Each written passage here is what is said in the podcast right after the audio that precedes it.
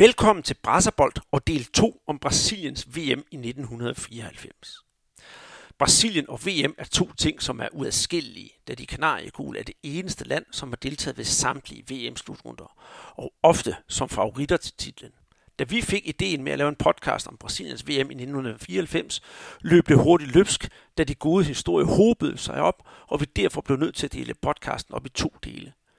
Den første, som handler om den snoede vej til USA, anbefaler vi selvfølgelig, du hører, da vi der løfter sløret for de ting, som havde betydning for det brasilianske landshold.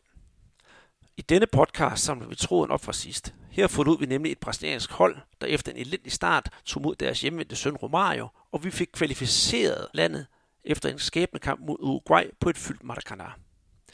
Nu var spørgsmålet, om bukserne kunne holde i USA, eller om vi ville få en gentagelse af slutrutningen fra Italien fire år forinden, hvor det blev til exit i 8. mod Argentina, med et hold, der var domineret af udlandsproffer og blev kritiseret for en alt for byråkratisk fodboldtankegang, langt fra de glade og festlige dage ved slutrunderne i 82 og 86. Udlandsprofferne ja, de var altså stadigvæk med i 1994, og bag holdet stod træneren Carlos Alberto Pajera, og ved sin side havde han den rutinerede Mario Lobo Zagallo, der havde vundet VM to gange som spiller og en enkelt gang som træner, og det var nemlig i 1970. Men 24 år er der nu gået siden sidste titel til Brasilien, og hvor forventningerne til Parheta og kompagni var enorme. Og med Ayrton Sennas død på Imola-banen kort før VM, var brasilianerne nede i et sportsligt sort hul, som også berørte det brasilianske fodboldlandshold. Og jeg tror næppe, vi afslører for meget ved at fortælle, at det hele det ender godt. Men inden da, der skal vi forbi en masse spændende kampe, og de to gode historier. Vi kommer også et smut forbi podcasten Retrobold, som hylder fænomenet VM i 1994. Mit navn, det er Andreas Knudsen, og ved min side, ja, kun små 10.000 km væk, der sidder Peter Arnholdt. Og denne podcast er lavet i samarbejde med Guadana Antarctica og Mediano Sandbox. Og det er derfor, I finder os både på Medianos kanal og Brasserbolds kanal. Velkommen til historien om Brasiliens VM i 1994, hvor rollerne faktisk er byttet lidt om, for den gang, der befandt jeg mig i Brasilien, mens du, Peter, var i Danmark. Ja, det er rigtigt.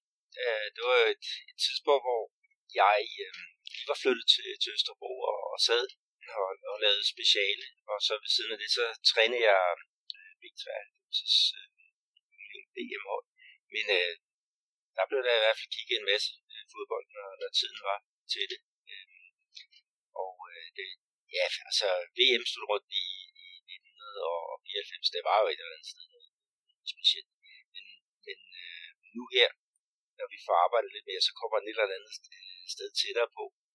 Og, øh, og hernede i Brasilien, så har de jo faktisk i de her specielle tider, så har de jo brugt tiden på at genudsende øh, flere slutrunderne og, og 94, det er jo faktisk også en af dem, hvor man har, har fuldt holdet øh, hele vejen. Ikke? Og det var jo en, en, øh, en, en fin øh, VM-slutrunde set med brasilianske øjne. Ikke? Men, men som altid, så var der jo nogle hørkler undervejs det, det kommer vi i hvert fald ikke udenom at, øh, at, at snakke om her. Og ja, du sad hjemme i, i Danmark, og jeg kan jo sige, at jeg var, jeg var taget til Brasilien på, på ferie, og jeg må sige, det var virkelig en ferie, hvor der var, var, var smæk for pengene, kan man sige.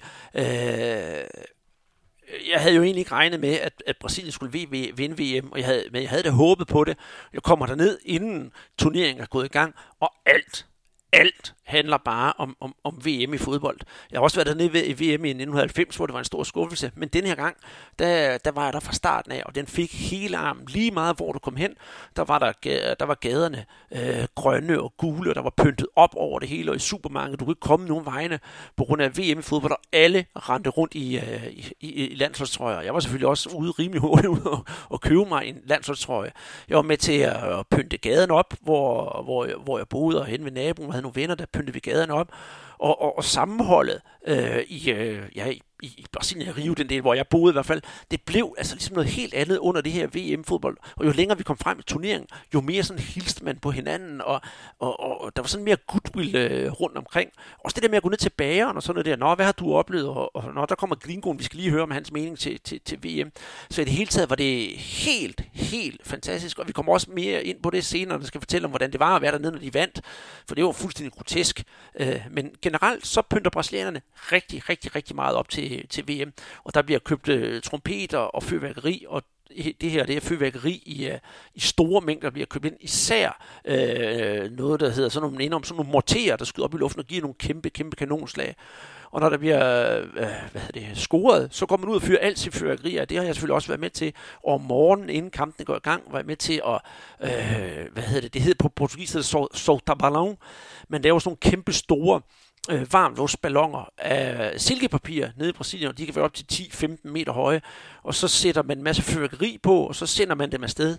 Øh, det er hamrende ulovligt at gøre det, man kan få nogle kæmpe store bøder, men når der er VM i fodbold og så videre, så videre, så ser folk sådan lidt, øh, nå ja, det går nok det hele, og så laver man altså sådan nogle festlige ting. Flot ser det ud, men det er dødshamrende farligt. Men øh, det var i det hele taget sådan, tingene foregik til VM, og folk de slår måske også nogle gange hjernen fra, for at komme med et godt eksempel, så var der i, i den bydel, der hedder Tijuca, faktisk i nærheden af, hvor der Maracanã ligger, der var der nogen, der havde malet sådan en helt gade op rigtig flot, også på, på, på vejen, ligesom man gør til Tour de France. De havde så bare ikke tænkt på, at det var oliemal, oliebaseret maling, de havde malet med, og mens malingen stadigvæk var våd, så begyndte det at regne, hvilket resulterede i, det lå på en bakke, at de biler, der kom, de kunne hverken køre op eller ned, og når de kom ned, så kørte de ned og kørte ind i, hvad der nu ellers var, så der skete en frygtelig masse uheld. Men det er sådan lidt typisk brasiliansk, det der med, når der er fest, så er der idder man med fest, og det, det glæder mig faktisk, faktisk til at fortælle lidt mere om. Det er jo Men, en fantastisk øh, historie. Peter, vi skal have... Og det, man kan så også sige her i, i, i dag i dag, øh, der bliver der også gjort noget ud af det, når der er, er landskampe VM-slutter. Men alle folk siger, det var meget, meget bedre i, i gamle dage. Og, og sådan som du beskriver den der, med at være ude og, ude og, og sende ballonger op, og jeg skal sige, der er jeg så misundelig på, på de oplevelser, du har haft øh, tilbage der i, ja, både i 90 og 94, fordi du var der jo i to slutrunder i træk. Det, øh, det var jeg faktisk. Og så kan man sige, at jeg har både oplevet hvad hedder det, nedturen i 90 og opturen i, øh, i 94. Så det var helt, helt fantastisk. Men hvis jeg skal komme med sådan en kedelig historie, så skal jeg også være ærlig og sige, Peter, jeg var faktisk også i Brasilien i 1992, da Danmark vandt Europamesterskabet. Og det var ikke nogen specielt uh, spændende oplevelse. Det skal jeg nok være ærlig indrømme. Men, men lad det nu ligge. Øh, 94, det er jo det år, vi snakker om. Og der synes jeg, øh, inden vi sådan rigtig går i gang, sådan for at vi skal komme i rigtig 1994 stemning, så tænker vi lige skal sådan rise op nogle af de der øh, ting, der skete i, øh, i, i Danmark og på, på, på verdensplan dengang. For øh, ja, hvem vandt øh, Superligaen? Hvor mange af jer kan huske det? Ja, det, det kan jeg faktisk, øh, fordi jeg har slået det op, og det blev Silkeborg, som øh, nappede det, det danske mesterskab, det var øh, i forhold til 90, så har vi jo fået indført øh, Superligaen, og øh, den vandt øh, Silkeborg så, øh, og nummer to blev FCK, og Brøndby nummer tre. Og årets fodboldspiller, det blev simpelthen øh, Thomas Helvi fra OB, og landstræneren på det tidspunkt, det var så øh, Richard Møller Nielsen. Ikke? Og øh, skal lige tage med også, at, at Danmark, det ved de fleste, de var jo regerende europamester, øh, da vi sagde 1900 og 94. Men hvis vi kigger sådan lidt ud over vores egen lille andedam, så var der også sket lidt ting og sager på, på verdensplan. Ja, det er rigtigt. Øh, jeg kom jo ind på det her lige til at, til at starte med, at det var jo faktisk det år, hvor øh, kan man sige, den brasilianske motorsport, den, øh, den døde, og den er egentlig aldrig rigtig kommet til live siden. Og det var nemlig Ayrton Sennas øh, frygtelig død på Imola-banen i, i starten af maj. Så har vi også det, at Nelson Mandela han blev indsat som præsident i Sydafrika, og et lille firma dengang, det hed Amazon, det blev stiftet, og så kan vi jo heller ikke øh, komme udenom, at der var nogle lidt uheldige ting. Der var jo øh, Andres Escobar lige efter VM, der blev slået ihjel, og så har vi også færgen øh, Estonia. Men øh, vi har også noget på den politiske scene, Peter, for der var der også nogle store kyofæer, der sad på, på verdensmagten og Danmarksmagten dengang. Ja, hvis vi kigger på, på verden i USA, så var det jo Bill Clinton, som øh, var præsident der, og i Rusland, der var det jo Boris Yeltsin, der, der styrede øh, tropperne der, og derhjemme, der var det jo ikke længere vores støtter, men øh, Poul Nyrup, som øh, var vores øh, statsminister. Og øh, med musikken, der kan vi sige, der var der også et, et tema, der slog igennem, og som et eller andet sted også passer meget godt på den her podcast der var meget musik, der, øh, man kan vælge mellem, øh, der blev spillet i 1994. Men øh, det, som, øh, som virkelig kan man sige, har noget med det her at gøre, det var jo musik og film. Det går hånd i hånd. Og det er et af årets største hits. Det var som en Wet, Wet, Wet med Love is All Around. Den kendte de fleste af jer nok. Og filmen, det var jo så fra Four Weddings and a Funeral. Og det var sammen med den film og Pulp Fiction, som jeg trak flest mennesker i biografen. Og jeg synes netop, at Four Weddings and a Funeral, det rammer meget godt ind, øh, det her med, med, hvad det hele handler om, det her VM i fodbold, fordi det ender jo godt. Brasilien vinder fire verdensmesterskaber, og begravelsen, ja, den øh, må vi så komme Ayrton Senna til gode her. Og Peter, nu har vi sat rammen, og så synes jeg, at vi skal en tur til USA. Men inden da, så skal vi jo have vores obligatoriske skål i en øh, iskold guaraná. Så hæng fast derude, mens øh, vi lige går ud og finder os en øh, sodavand, og så skal vi snakke VM i USA. Guaraná Antártica. De Maués para as suas mãos. Bora lá! Så er vi tilbage, og jeg har et stort glas øh, kold Guadalajara stående foran mig, og er klar til at snakke om det her, øh, ja, for nogen helt vildt fantastiske VM. Og jeg har også set med brasilianske øjne et, et, et rigtig godt et af slagsen. Men vi skal også lige have vide, hvad var rammerne for, at, øh, for det her? Fordi de skulle spille i USA, og vi kan lige sådan gå igennem og sige, jamen, øh, hvem stillede ellers op dengang til øh, at, at være værter for, for, for det her VM? Det var faktisk Marokko og Brasilien. Og Chile, de havde også meldt sig på banen, men øh, de var ikke med, da der endelig skulle øh, stemmes om det. Marokko fik syv stemmer, og Brasilien fik to, og så var det USA, der trak det længst stod med hele 10 stemmer. Så er det øh, ligesom sat på plads. Og så er det også en gentagelse af 1990, hvad holdene angår, for det er netop 24 hold, der er med. Hvis vi kigger på, på turneringen ellers, så er det interessant også, at Tyskland stillede op som et forenet land. Øh, de vandt jo slutrunden fire år senere, det var som, som Vesttyskland. Rusland, øh, de er jo også tilbage øh, efter, efter mange år, øh, hvor de har heddet øh, Sovjetunionen. Og så var der også øh, nogle, nogle andre ting på, på selve banen. Det var jo, at der var tre point for en sejr første gang, og så måtte øh, keeperne ikke samle tilbagelægningerne op. Ikke? Så, så der var noget, noget nytænkning der. Og hvis vi kigger på favoritfeltet, så var det jo et eller andet sted meget af, af de samme øh, Øh, Argentina, Brasilien, Tyskland, øh, Italien, Holland og Spanien, det var jo nogle af dem, som man, man regnede med. Og så havde øh, Pelé, fodboldkongen, han havde faktisk øh, Colombia blandt øh, favoritterne, men, men de kom jo også til, til slutrunden med en, en masse øh, selvtillid og, og nogle fantastisk dygtige spillere. Men øh, de, de nåede ikke så langt, som øh, kongen øh, havde forventet. Og så ellers, Danmark, de var jo ikke med. Øh, vi missede jo øh, den afgørende kamp i, øh, mod Spanien, det er Sevilla. Ikke? Og Spanien, de vandt puljen, og Irland, øh, de nappede så den anden plads. Så vi fik sorte per der. Og så må vi jo hæppe på, på nogle andre hold. Øh, vores nordiske brødre fra Sverige og Norge var med. Og øh, så hvis vi kigger sådan lidt over øh, på, på nogle andre lande, ikke, så var det jo også lidt interessant, at øh, Rumænien og Bulgarien var med. Og øh, så også Nigeria. Altså, der var mange, der regnede med, at, at øh, afrikansk fodbold øh, ville komme, og de havde et interessant hold Nigeria. Og så var det jo også spændende at se, hvad værterne kunne, altså USA og, og Mexico, ikke? som jo også tidligere havde holdt en, en slutrunde der i 1970. Det, der, der var jo også noget, noget spændende at se, hvad, hvad de kunne komme med, også med, med den øh, store opbakning, som de ville få på, på lægtene. Men hvis vi kigger på Brasilien, Andreas, ikke, så øh, hvordan var selve optakten til, øh, til den her slutrunde. Altså, hvis vi lige øh, hurtigt opsummerer, hvad vi snakker om i sidste podcast, og jeg anbefaler altså, at I, I, I hører den, øh, for der er virkelig noget guld gemt med nogle gode historier, og så kan man også lære, hvordan nogle af navnene bliver udtalt, og det kommer vi altså også ind på her. Men Brasilien, de havde kvalificeret sig til slutrunden i USA efter en, ja, en lynturnering, som bare varede tre måneder. Og det var en kvalifikation, som ikke sådan gik lige ud af landevejen, men indholdt alt fra ja, diskvalifikation af Chile til et brasiliansk hold, der tabte en kvalkamp for første gang i over 40 år op i øh, Bolivias højder. Brasilien sluttede som etter i sin pulje og fik en VM-billet sammen med overraskelsen Bolivia. Det holdt og hårdt, og først i sidste og dramatiske runde blev det hele afgjort på et propfyldt Maracanã, så Gå nu tilbage og hør første podcast, så kan I komme til bunds i hele den spændende kvalifikation. Og selve optakten til Brasilien, inden de skulle afsted, nu var de jo så kvalificeret, så den bestod af to gange tre testkampe. Den første sektion var for at finde frem til de rette spillere, mens de sidste tre var med den trup, som skulle forsvare de kanariegule farver i øh, USA. Og den første optagskamp, Peter, det var jo mod ærkerivalerne fra Argentina. Ja, det gik jo fremragende 2-0 og to mål af Bebet. Og så den næste kamp, det var faktisk en uh, lidt uh, interessant kamp. Det var uh, mod klubholdet Paris Saint-Germain, og den blev spillet den 20. april på Parc des Princes.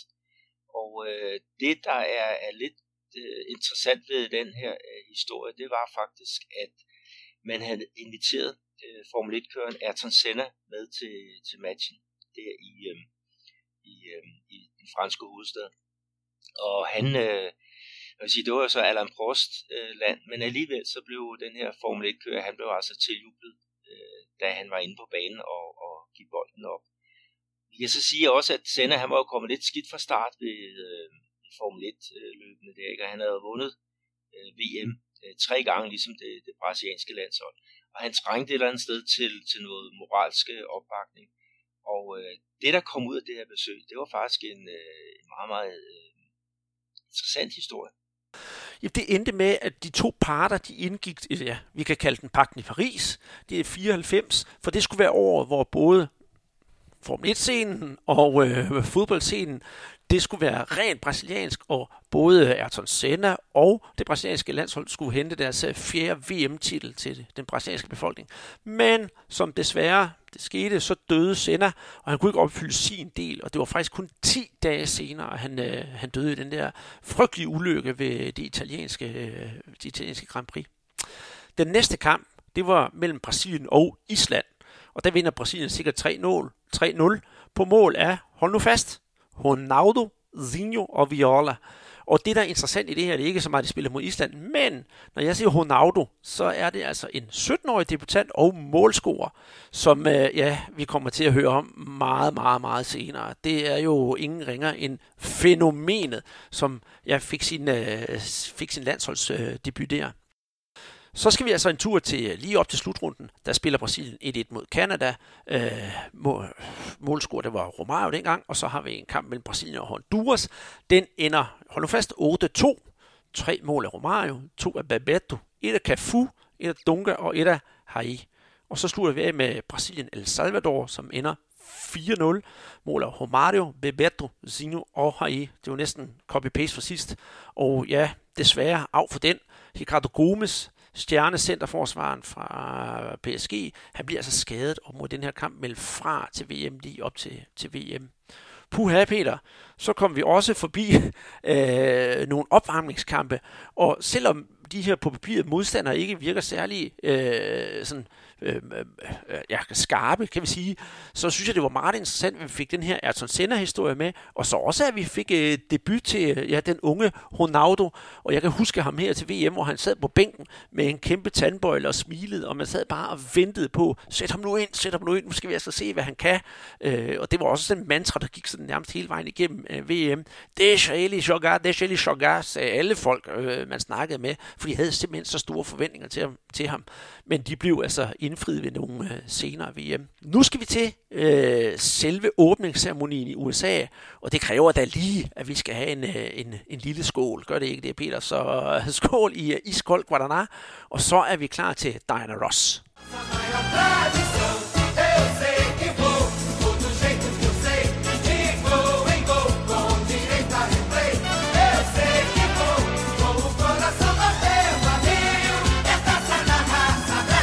Så er vi tilbage, og nu skal vi så høre om den fantastiske åbningsceremoni, for der har vi jo en, øh, en, en gammel kending i amerikansk musik, som skulle, øh, skulle åbne ballet her. Det kan godt være, der sidder nogle af jer helt unge lytter derude, der tænker, hvem er hun? Men det er ingen ringer end øh, Diana Ross. Ja, det er rigtigt. Hun, hun indtog øh, scenen øh, der på Soldier Field i, i Chicago. Og, øh, og det var sådan et eller andet med, at hun spændede ned igennem øh, banen, og så havde de lagt op til, at hun skulle sparke øh, øh, fra øh, straffespark, og øh, hun svansede fint dernede af og, og sparker ved siden af. Så det var lidt, lidt skidt start, men øh, underholdning, det, det fik vi. Men øh, det var ligesom ikke rigtigt det, vi skal bruge så meget krudt på. Øh, vi skal bruge øh, vores krudt på, på aktiviteterne øh, på, på fodbanen. Der var sådan lidt sjovt med, med Brasilien, med, øh, med det, deres trup på, på 22 mand. Øh, vi har tidligere snakket om, om det med øh, de mange udlændinge, og den her trup, det var faktisk øh, en, der var sat sammen af 11, øh, der spillede europæiske eller japanske klubber, for at det ikke skal være løgn, og så 11 fra den, den hjemlige liga. Ikke? Og vi skal lige tage med, at på det tidspunkt, der var brasiliansk klubfodbold øh, øh, faktisk øh, rigtig godt kørende. Og i, øh, i 1993, der havde vi São Paulo, som vandt øh, VM for klubhold. Øh, ja, ikke bare i 1993, men også i 92. Det var med finalesejr på henholdsvis 2-1 over Barcelona, og så den seneste, det var så 3-2 over øh, Milan. Så, så vi havde et rigtig, rigtig højt øh, niveau øh, i ligaen hernede. Og øh, landstræner, han har altså hævet fem spillere med fra det hold, der havde vundet den der Intercontinental øh, Cup i 93. Så det var målmanden Setti, øh, det var den unge bak Cafu, Ronald Down, som så i mellemtiden var skiftet til Japan, og så var der så Leonardo og, og Müller. Og, og, og i hvert fald et, et par stykker af dem, eller i hvert fald en af dem, øh, tog sig en, en hovedrolle øh, under turneringen. Men ellers så var der jo øh, mange øh, af de her spillere, altså øh, Tafarel, Jorginho, øh, ja, Ricardo Rocha, og, og, øh, og selvfølgelig Dunga, ikke, som var blevet noget, ja, som, som havde fået comeback efter at have blevet svinet til i 1990. Og så var der jo fremme øh, øh specielt de, de helt to øh, de to angriber, som havde store forventninger. Det er ingen ringer end Bebeto og Romario. Og det øh, er simpelthen den, øh, jeg vil ikke engang kalde dem for Batman og Robin, for det er simpelthen Batman og Batman, der er på, på banen der. Den dynamiske duo, som sammen simpelthen kunne det hele. Det, det synes jeg godt, vi kan sige. Og når vi nu snakker om, om jeg siger Homario, så skal vi altså huske på, Peter, jeg har set, at der er nogen, der har stillet spørgsmålstegn til os øh, ved, øh, ved nogle af de her brasilianske navne, sige, hvem er dog det, hvem er dog det, og der må jeg altså lige holde fast i, at øh, jeg udtaler øh, navnene på, på portugis, som siger dem i Brasilien. Så det kan godt være, at nogle af navnene ikke sådan rigtig lyder sådan helt, som I plejer at høre dem. Og det gør så nemlig gældende især for Brasiliens nummer 10, Hai, som er Sokrates lillebror. Der er nok mange af jer, siger, der kender ham som Rai. Men i Brasilien, der udtaler det sig Hai. Og det er sådan generelt, at når et ord starter med R, så bliver R ligesom sådan lidt stumt til en H-lyd, så det hedder jo faktisk heller ikke Rio de Janeiro, det hedder Rio de Janeiro. Øh, så, er det, så er det sat på plads, så kan I rende rundt derude og prale med, at I ved, hvordan tingene skal udtales øh, på, på, på portugisisk. Peter, vi har et øh, puljespil, som, øh, som går i gang. Brasilien er nu ankommet til USA, og øh, de er jo kommet i pulje med Rusland, Kamerun og Sverige. Og det er ja, tre hold, som ja, på papiret, der kender man måske ikke så meget til, til Rusland, fordi det er jo det der gamle Sovjet, og man har fået øh, et nyt hold. Men svenskerne, det er jo faktisk også et hold, som brasilianerne kender rigtig godt. Og der skal jeg lige komme med en note her og sige, at under VM, så mener jeg faktisk, at Brasilien og Sverige er de to lande, som har mødt hinanden flest gange under VM, og det er helt op til syv gange de har, de har spillet sammen. Så der er mange, både brasilianere og svenskere, der siger, at der er sådan et helt specielt forhold mellem de, øh, de to lande, til, øh, når de mødes til, til VM. Øh, I de forskellige puljer, der er det nummer 1 og nummer 2, der går videre, og så var det også de fire bedste træer, som gik videre fra de øh, i alt seks puljer. Men Peter, skal vi tage hul på den første kamp, som blev spillet ja, mandag den 26. 6. 1994 kl. 13.00 øh, i øh, lokal tid i USA, nemlig Brasilien mod Rusland. Ja, det, det var faktisk øh, også den første øh, gang, at øh, Brasilien og, og Rusland skulle, skulle spille øh, mod hinanden, ikke, som du tidligere fortalte. Det, det hed jo tidligere Sovjetunionen, ikke? Men, men altså t- øh, tilskuertallet, øh, øh, der var 81.000 øh, på, på, stadion. Øh, og, og igen, når vi, vi snakker om, at, at øh, USA, de havde måske ikke den store øh, fodboldkultur, men de kunne godt nok stable, stable en, øh, en, en slutrunde på, på benene, hvor der i hvert fald ikke manglede folk øh, på det kommer vi også ind på, på senere hen.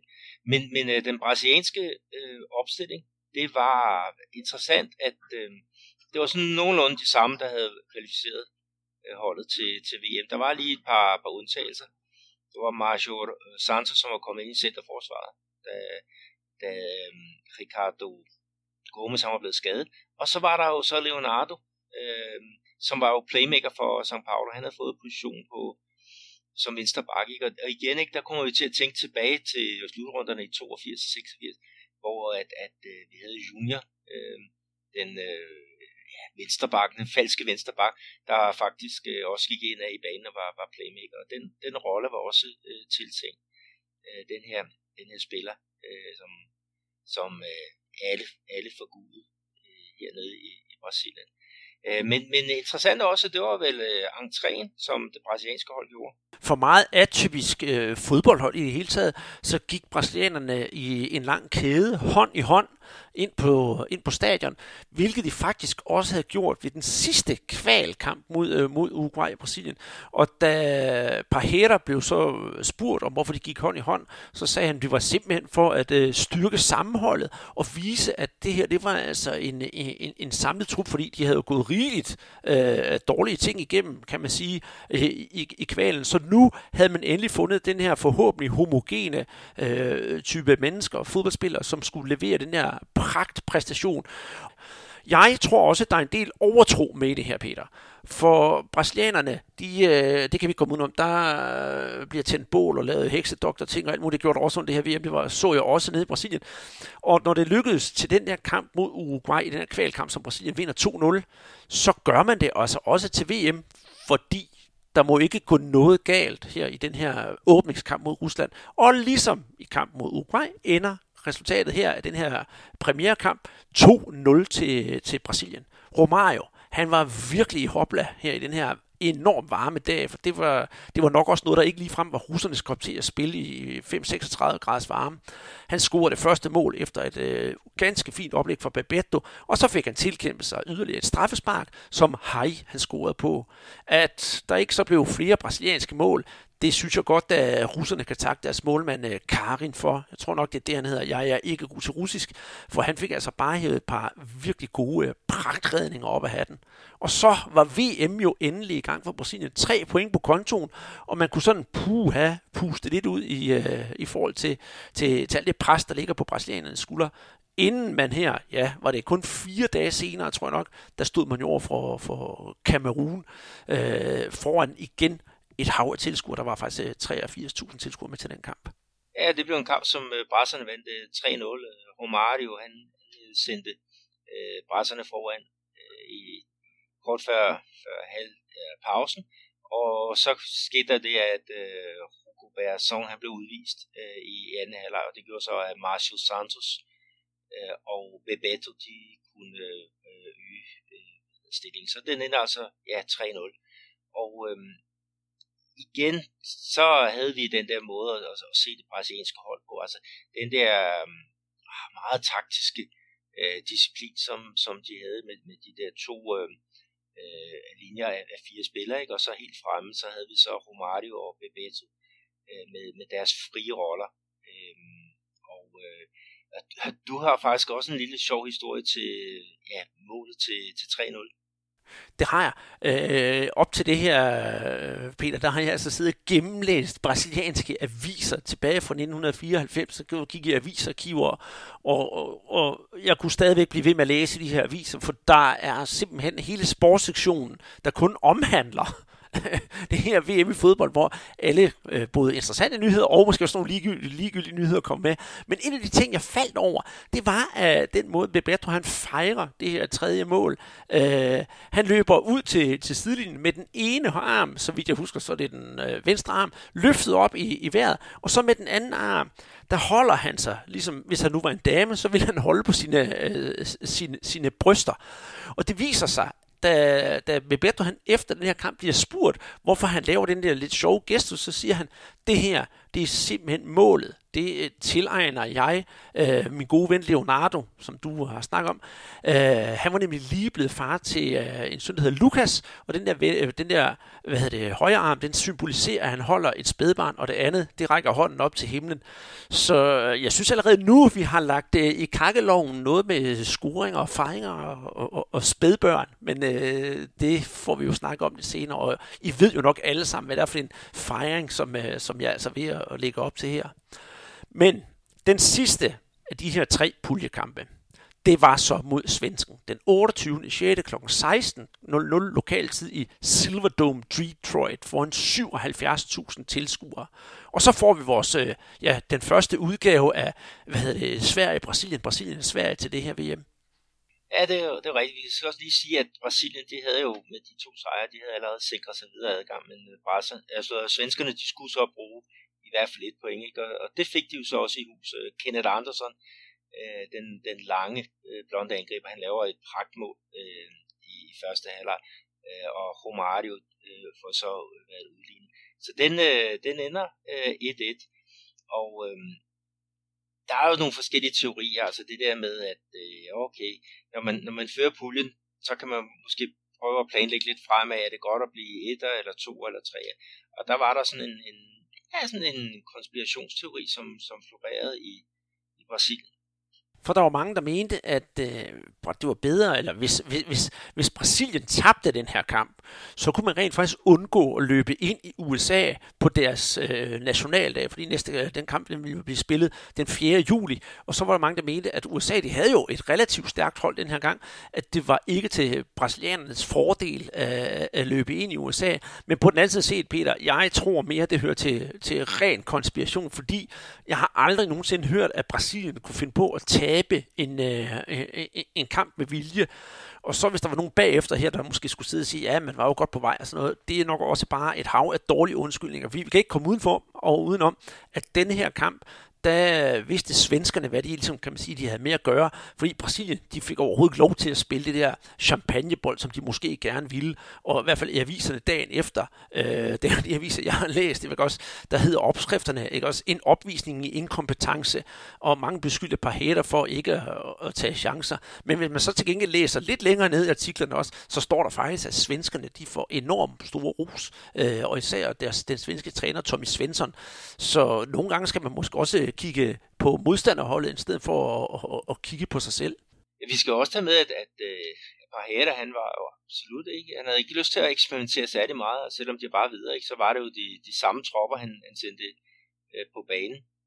Og øh, udenfor, ikke, der var der jo den lille Kjell Dække, altså den, den unge øh, Ronaldo, som, som mange brasser gerne ville have set på, på banen, men, men han, han fik lov til at varme bænken. øh, i, hele øh, kampen.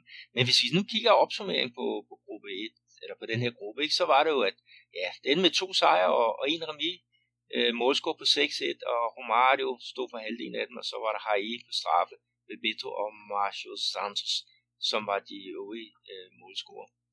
Og så kan vi så sige, at de gik jo så videre sammen med, øh, med, øh, øh med svenskerne, ikke? Øh, hvorimod at øh, der var øh, sorte pære både til, øh, til Rusland og, og øh, Kamerun. Ikke? Og Kamerun, det var et eller andet sted lidt ærgerligt, ikke? fordi at, at vi, vi elskede jo øhm, øh, Mila, øh, den, øh, den angriber, den gamle angriber. Han nåede altså at blive den, den ældste målscorer under en, øh, en slutrunde. Ja, han fik scoret et mål mod, mod Rusland øh, i, i et Men ellers så var det jo interessant med, med dem, der måtte sige farvel. Altså vi havde individuelt farvel. Øh, Maradona, han blev nappet i en, øh, en dopingtest. Øhm, så han var ude, selvom om hans Argentina øh, gik videre. Øh, Colombia, som Pelé jo havde blandt favoritterne, de måtte også vinke farvel. Øh, sluttede faktisk øh, sidst i, i puljen. Og USA, de slår så Colombia også på et selvmord af Andrés Escobar, som jo så senere blev myrdet. Øhm, så er der jo så Sydkorea og Bolivia, som vi også har farvel til Grækenland, Norge, vores nordiske brødre, og så Marokko. De må også sige farvel. Ikke? Og så i kampen om tredjepladsen, der var det jo interessant, at Argentina, Belgien, USA, Italien nappede de der øh, fire øh, positioner øh, der, og at øh, Barca de kom til at møde i hvert fald to af dem øh, i den resterende del af turneringen. Så nu er vi jo så klar til ja, knockout-fasen. Men øh, inden vi lige øh, når dertil, så skal vi lige have cirka små 10 minutter med Jeppe fra Retrobolt, som har sin egen podcast, hvor ja, den omhandler faktisk kun VM i øh, 94. Så ja, vi ses lige øh, på den anden side af øh, min snak her med Retrobolt.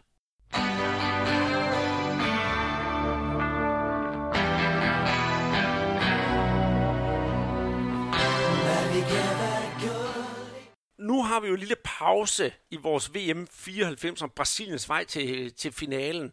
Og efter 45 minutter, så skal man jo slappe lidt af og have det godt og, og, og lade op til næste afdeling. Og der har jeg jo ringet til dig, Jeppe fra Retrobolt. Og til jer, der ikke, jer derude, der ikke kender Retrobolt, så er Retrobolt noget, jeg i hvert fald stiftede bekendt med for en ja, 3-4 år siden. En podcast, hvor Jeppe sidder og åbner hvad hedder det, de der pakker, VM-kort med fodboldspillere fra 1994, og jeg blev egentlig sådan lidt bit af det, for det var altid spændende, hvem var den næste spiller. Og Jeppe, vil du egentlig ikke, nu har jeg næsten præsenteret dig, men vil du ikke præsentere dig selv over for vores, øh, for vores lyttere, og, øh, der skal høre om det her VM 94? Jo, øh, hej Andreas, tak for at du øh, vil have mig med. Det var så lidt. Øh, jamen, øh, jamen altså, præsentere mig selv. Jamen, øh, jeg er jo ligesom dig en fodboldnørd. Jeg er ikke øh, jeg er ikke lige så specifik omkring øh, brasiliansk fodbold, som, som du er, og I er inde på Brasserbold, men øh, jeg har også bare fodbold øh, sindssygt meget inde på, øh, på livet og, og hjertet.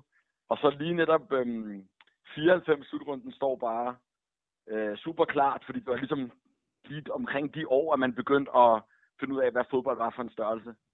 Så man kan sige, det var der, man forelskede sig i fodbold, hvis man skal være lidt romantisk. Øhm, og så er jeg også bare en, en nostalgiker og også en nørd, så jeg så fodboldkort og fodboldstrategi er, ligger jeg meget kært. Så øh, jeg er også meget glad for brassebold. Jeg er meget glad for, at du ringede. Jamen, det, det, det, er, det, det er vi ufattelig glade for, og glad for, at du følger med. Men, men når jeg har hørt din, øh, din podcast, så kan jeg også godt høre, at der er sådan en anden speciel sådan, øh, affektion over for det her VM 94. Så du siger selv, at du er, er, er nostalgiker.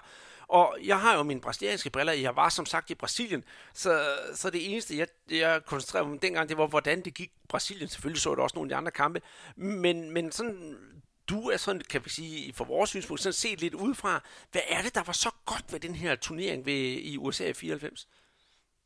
Jamen altså sådan helt, øh, det sådan hurtige svar, korte svar er jo også egentlig måske bare, at det også var noget med min alder. Og det der med, at som jeg sagde også, man, det, det var simpelthen der, man, man opdagede fodbold. Og der var jo ikke fodbold på samme måde øh, i tv. Altså en enkelt tipsgørterkamp i ny og næ, hvis man var heldig. Så det var jo bare sådan fodbold, der startede der for mig. Øh, specielt øh, i tv, så var der så også lige en 92. Men øh, nu er jeg, nu er, var jeg, jeg, jeg var 10 år. Så man skulle også lige have en vis alder for, for at forstå den størrelse, som en slutrunde var. Og så, så var det så bare det der med, den der helt vanvittige oplevelse af at have en slutrunde i fjernsynet, og så finde ud af, at man kunne, man kunne, have, man kunne have en VM-slutrunde i hånden, i form af de der fodboldkort. Altså, det var den største åbenbaring nogensinde. Jeg, der gik nogle dage, før jeg forstod, at det var rigtigt. At man kunne købe nogle kort, og så have siddet med VM i hånden. Jeg skal huske, at dengang var der jo intet øh, internet, og altså, VM blev ikke dækket øh, sådan specielt øh, omfattende. Altså, jeg mener, det var det, at TV2 viste kampene på de der lidt obskure tidspunkter.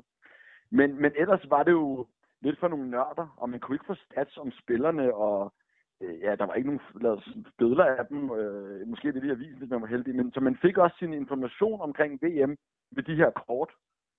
Så det gjorde bare, at det bare var en helt, helt særlig ting, og det er derfor, jeg stadig øh, gemmer de kort for 94, og i det hele taget er jeg ret glad for fodboldkort. Øh, men, men altså, så det er det sådan et, et samleobjekt, som jeg har lidt svært ved at slippe. Jeg har så også fået fundet ud af, at man kan købe kortene uåbnet fra USA af. Jeg tror, de har været lidt for ambitiøse med at få produceret de kort. Og, og, og, og, og det er jo det, netop, at så du har købt dem, og så sidder du med en, øh, en, en ligesinde, kan vi sige. Det kunne være mm, Ja, ja, med mig, eller det kunne være hvem som helst egentlig, som bare har den samme passion for fodbolden. Og så sidder jeg åbent i her kort og glædes over de spillere, som så træder frem, om det så måske er en, man, man, man kender, eller måske en, man ikke kender. Det, jeg går vel ud fra, at I ikke kender så mange af de græske spillere fra den gang, men til gengæld sådan nogle, som der var fra Colombia og Brasilien, sådan, så er det noget helt andet. Men glæden er jo stor, og det er jo det der, I mindes. Ej, kan du ikke huske, hvad det var, der skete i den og den kamp, for eksempel. Og er, er der nogen af de der kort, når du har åbnet hvor du har tænkt på, øh, øh, når du har hævet en eller anden frem, har der været nogen, der sådan har, har strålet ud over alle de andre? Jamen, det er sådan noget, de kort der, som er sådan nogle upper VM-kort. Det, nu bliver det sådan meget kort nørdet, men man skal huske, USA er jo øh, verdensmester inden for øh, samleobjekter, hvad, alt hvad der hedder kort. Så de var, de var øh, ikke specielt gode til at afvikle en VM-slutrunde, men de var vanvittigt gode til at, at lave øh, kort på mange måder. Så der var alle mulige sådan forskellige serier, man kunne samle med forskellige titler. Blandt andet sådan der hedder Hotshot-kort og Future Stars-kort og sådan noget. Og, og, og åbne dem, blandt andet faktisk sådan et øh, uh, Branco Hotshot-kort, som er sådan en halv hologram-kort, og sådan med mange fede detaljer og med info, og teksten var faktisk ofte dårlig og forkert den lille tekst, der var skrevet om spilleren. men det fatter man ikke rigtig dengang alligevel. Men, men altså at åbne det igen, øh, det, var, det var virkelig, øh, det, var, det var sådan virkelig walk down memory lane. Øh, og så også, der var også sådan der hed Golden Boot med Romario og sådan noget. Nogle af de nu fik jeg to brasilianere, så er du glad. Men altså, det, det, det, det øh, altså det, jo, det, det, det er sådan en, en ret, ret speciel oplevelse. Øh, og der er også super mange kort, som du også siger, som man også bare griner af, som vi også i podcasten faktisk nogle gange øh, kommer til at fordybe os lidt, måske lidt for meget i, men et eller andet, der bare har et super sjovt overskæg. Eller Valderrama, der bare ser vanvittig ud med en løvemanke og, og smykker over det hele. Og de, de ting, altså fodbold var en helt anden størrelse. Så der var jo slet ikke de samme regler. Øh, der, for eksempel, man blev ikke benskinner, og man kunne... Trøjerne i sig selv var jo vanvittigt fede, men også meget spektakulære. Så sådan mange af de der små detaljer, de historiske detaljer, er mindst lige så sjove, som at få øh, Romario, som måske var verdens bedste spiller i, i 94, eller i hvert fald, i hvert fald kort til slutrundens bedste spiller. Så, så det er super nørdet. Altså, det er sådan, det, vi, vi fordyber os også nogle gange i støvlerne, støvlemærkerne, øh, og øh, alle sådan nogle, sådan nogle små øh, niche-ting, som har, som har masser af historier omkring. Det, det, det, det bliver ofte det, der, der ligesom tager, øh, det, det er lige så ofte det, der ligesom bliver, bliver det, vi snakker om, frem for hvem der egentlig hvem der vandt VM. Den finale var jo også rimelig kedelig. Jamen selvfølgelig, selvfølgelig, men det er jo også det, man glæder sig om, når man ser VM, det er de der detaljer, og, og, og, og, og så er der den der gode historie om det ene og det andet. Øh, for eksempel Johan Cruyff, som ikke ville spille med Adidas, fordi han havde kontrakt med andet, og så spille med, med, med to streger i stedet for tre. Det er jo alt det der, vi godt kan lide. Men hvis vi ser på spillet, øh, hvad, hvad, hvad, er der så nogle kampe, hvor du tænker, de her kampe, det er nogen, du vil huske på de dødsleje.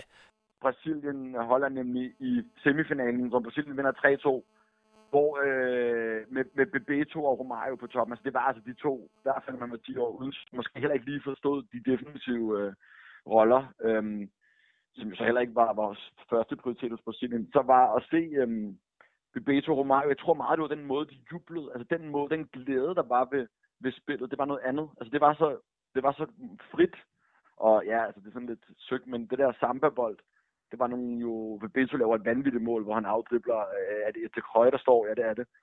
Øh, og så den der vuggejubelscene med Romario, Bebeto og Massinho, og så bare de der smil og de glade drenge, der står der i øh, faktisk de blå trøjer, men altså det er sådan, den, den kan man, øh, den er god at sætte på, hvis man er lidt trist, så bliver man altså glad. Øh, så det er sådan noget, der forklares faktisk også lige præcis den semifinal. Men ellers også bare vanvittigt mange langskudsmål. Jeg tror, der var noget med bolden, eller et eller andet. Øh, og så var det så også, det målene så faktisk endnu mere spektakulære ud, langskuddene, fordi at det var utroligt dybe net, de havde.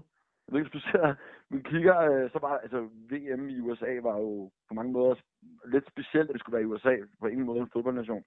Så målene var meget dybe, så bolden var virkelig langt ind i målet, når der, når der blev lavet langskudsmål. Men i det hele taget, øh, altså, altså en turnering, når man kigger den nærmere efter, sådan på overfladen, generelt er kedeligt efter min mening, skal jeg være ærlig at sige, men sådan, sådan kigger lidt efter, så er der altså rigtig, rigtig mange super gode og, og, og enormt fede detaljer, og så nogen, der stråler ud over, ud over alle grænser, og jeg synes også, øh, øh, nu, nu har du også nævnt selvfølgelig en masse brasilianer, men, men jeg kan også godt høre den glæde, I har i jeres podcast, når I har hivet nogle af de der bulgarer op af, af, af posen, fordi det var jo også et hold, der bare strålede, ikke også? Jeg var overrasket. Altså, der var jo ingen, der havde regnet med, at Bulgarien øh, skulle, skulle komme øh, ja, i semifinalen og, og spille bronzekamp, som de så... Det var noget med, at de endte på en bytur inden bronzekampen mod Sverige. Det var måske ikke så smart. Øh, men men øh, taber jo øh, klar til, til Sverige i bronzekampen, hvis jeg ikke husker meget galt. Men altså sådan noget øh, Letskov Letchkov og Risto Stojkov og sådan nogle spillere, de slår Tyskland ud. Tyskland var vel egentlig forhåndsfavoritter, i hvert fald en af dem. Så øh, det er måske ikke sådan de umiddelbare sådan darling i Bulgarien, men altså... Det ved jeg ikke. Nu, nu er det det første, du husker sådan rigtig øh, øh, øh i øh, VM. Men, men sådan lidt trist måske at se nogle af de her store stjerner endeligt. Øh, nu tænker jeg netop spe- specifikt på Maradona. Jo, men altså, jo, specielt nu. Jeg vil sige, dengang havde jeg heller ikke helt nogen en forståelse af, hvem Maradona var. Men jo, det er jo en sørgelig, sørgelig øh, historie, og så, så er den jo så lige gang 10, hvis man lige øh, bliver i, på øh, kontinentet Sydamerika og tager en tur til Colombia, hvor det jo ender i en, af de, de, altså de største øh, tragedier i øh, moderne fodboldhistorie med, med dødsfald til den talentfulde midterforsvar Escobar, der simpelthen bliver likvideret på en bar. Så altså, på rigtig mange måder, at den her slutrunde det jo, har jo mange skandaler forbundet. Øh, så jo, altså, altså, vi kan sagtens finde argumenter for, at det ikke er en, en meget øh, øh, huskværdig slutrunde, men præcis, og det er de der historier, du netop også fortæller med, med, med Escobar og så videre, som, som gør det mindeværdigt, Maradona, der bliver taget i, i dopingkontrollen. Og så ser vi alligevel også nogle af de der øh, spillere, der bare får lov til at stråle. Nu siger jeg bare, altså selvfølgelig Roberto Baggio, ikke også? Hjælper Italien hele vejen igennem, og vi har en, øh, hvad hedder den, øh, Dennis Bergkamp, der er med, Jürgen Klinsmann, Thomas Brolin. Det var kæmpe, kæmpe store spillere dengang. Så i det hele taget, så, så, så selvom, selvom det er sådan en, en, en turnering, som, som jeg siger, ikke er, står, øh, står højt hos mig, der kan du se, hvorfor den netop vinder. Fordi vi har de her store stjerner, der får lov til at, at, at, at slå igennem. Og så for mig, jeg var jo i Brasilien, ikke også, så fik den jo den rigtige vinder. Synes du også det, at, øh, at Brasilien var den rigtige vinder, set som, som værende en sådan lidt udefra? Jeg kan huske, at jeg var i øh, af alle steder i forhold til... så var jeg i Grækenland, hvilket mange danskere jo var i 90'erne. Og Grækenland havde jo en helt forfærdelig slutrunde for tæsk i samtlige kampe. Skruer ikke et eneste mål. Så vi sad på en bar, hvor der var sådan relativt øh, dårlig stemning i starten. Og de var ikke, og de var ikke glade for Italien, skulle jeg helt sige. Øh, så det husker jeg på sådan en campingplads. Øh, at det bare var, jeg synes, det var en lang kamp, kan jeg huske. Den går jo også i forlænget spilletid og går i straffe. Og så kan jeg kan stadig se for mig, når jeg lukker øjnene, at Baggio, han bare brager det der straffespark over, fordi der sad nogen ved siden af os, der vædede 500 kroner på, om han ville brænde eller score. Det kan jeg så tydeligt huske. og han var jo, Baggio var jo op til slutrunden muligvis den største stjerne. Han var virkelig, og som du også siger, bare Italien igennem hele slutrunden var en, en vanvittig god spiller, og også spektakulær med den der hestehale, tieren og øh, den super flotte italienske trøje. Øh, og så også ja, lavet nogle, nogle flotte målinger i italiensk hold, der jo også var kyniske, men også kunne spille noget rigtig god fodbold. På en anden måde, man kender i Europa også, ikke? Øh, men altså, jeg får lyst til at se min, den der gamle VHS, jeg har fra VM 94 derhjemme igen, når vi snakker sammen her hvor, de, hvor målene vælter ind. For der er så nogle gode mål iblandt. Og ved du hvad, det var simpelthen øh, fantastisk at få sådan en lille trip ned af, af memory lane med andre end brasilian, med, med, med briller, så ikke er brasilianske i, i det her sammenhæng om VM 94, Jeppe. Og jeg er glad for, at du har lyst til at, at, at snakke med os og lave sådan en, en god lidt afslappende pause i vores øh, VM 94 podcast, for nu skal vi jo simpelthen i gang med, med, med anden halvleg af det og, og nå til måls. Og øh, ja, øh, vi har jo selvfølgelig snakket om tidligere podcast, men nu har du jo også været med til at afsløre, hvordan hele VM det ender. Og ja, det er jo lykkeligt for, for os, der ser det med, med brasilianske øjne, og også derfor, at vi har lavet den her podcast på, på Brasserbold. Og jeg håber, at øh, hvis det er, du har lyst til at være med en anden gang, og hvis du har brug for nogen til at åbne øh, hvad hedder det, kort med dig, så øh, kan du altid ringe mig op, så skal jeg nok komme med nogle rigtig gode brasilianske anekdoter.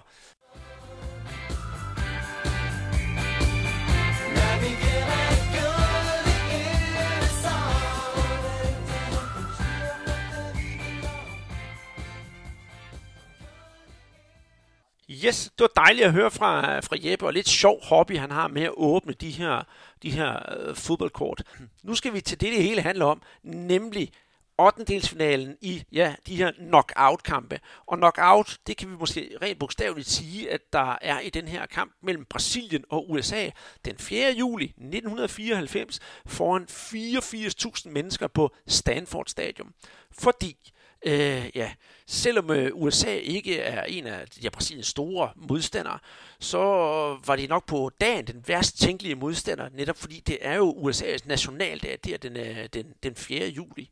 Og op til kampen, der havde Paeta faktisk valgt en mere defensiv øh, opstilling, hvor Hai, han var kommet på bænken, og Mazinho, som er en defensiv midtbanespiller, han startede inden. Og det betød jo faktisk også, at holdet fik en ny anfører.